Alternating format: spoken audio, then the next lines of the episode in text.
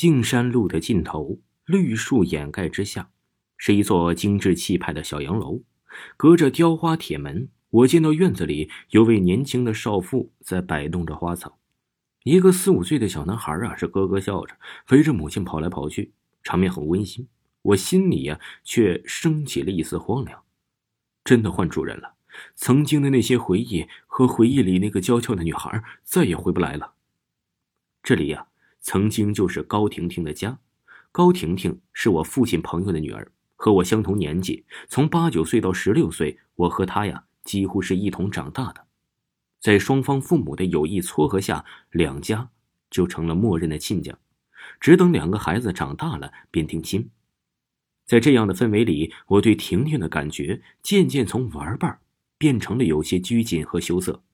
到了我们15、16岁的时候啊，我有些不好意思再来高家玩耍了。可是婷婷啊，却拉着我的手叫我陈哥哥，我常常啊就觉得那十分的幸福。16岁那年，这一切的美好戛然而止。婷婷啊，突发了急性的白血病，只是几个月的时间，我眼见着婷婷从活泼伶俐变成了苍白柔弱，再温暖的光照到她的脸上都泛出冰冷的白。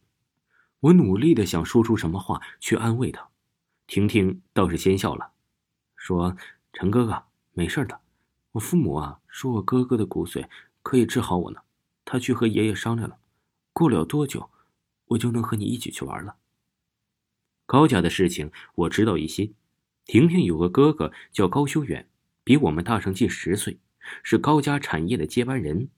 高家的爷爷虽然那不像明面上管理公司了，可仍然是一言九鼎老太爷。高家父母对高爷爷很是敬畏，平常啊，我见了不言苟笑的高爷爷，我总觉得他平易近人。婷婷自小受着父母和哥哥的疼爱，既然有办法治疗，那必然就会没事的。我心下呀就轻松了些，也跟着婷婷笑了起来。可是啊，不过10几天的功夫，我再见到婷婷，婷婷的活力就不见了。她斜倚在窗前，呆呆地看着窗外。我进门，她也没有回头。婷婷的母亲勉强挤出一丝微笑，让我陪她说说话。关上门的那一瞬间呢，我看到高妈妈哭了。婷婷仍然是没有回头，只是抬起了纤细的手指，在玻璃窗摸着阳光的斑点，低低地对我说：“陈哥哥，我要死了，爷爷不许哥哥做那个手术，他说他会影响哥哥的身体。高家只有这一根独苗，将来呀有传宗接代的任务，不能因为我的缘故去冒险。我是个女孩子，好吃好穿的，过了10几年，高家对得起我了。得了这病啊，就是我的命。陈哥哥，我害怕呀。”后来婷婷死了，那个记忆中喜欢玩闹撒娇的女孩变成了照片上的一块色彩，越来越淡。无论我怎样苦留，都随着时光慢慢消散了。听说呀，高家哥哥结了婚，3年无子女，高家爷爷大怒，逼着离了婚再娶，仍然是没有子女。听说呀，高家的生意不顺，子嗣不延，高爷爷呀找了人去算了算原因，说是高婷婷有怨气，闹腾的高家不安宁。这高爷爷啊狠了狠心，开了这高婷婷的棺木，尸骨倒置，又钉了长铁钉，制了什么镇魂转运的风水局。我怒火攻心呢，想要找那个狠心的高爷爷闹一场，问问他为什么这么对待亲孙女婷婷，就因为她是个女孩子。我父亲拦不住我，给了我一个耳光，按住我说呀：“儿子，你是什么身份，你去管高家的事情了？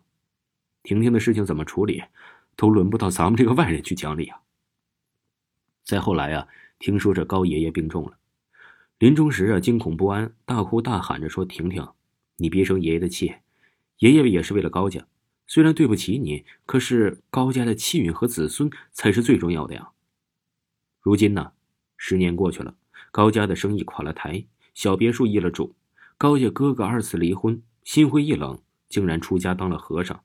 高家的父母白花了头发，也没了东山再起的精气神，朋友啊都帮衬到乡下去住了。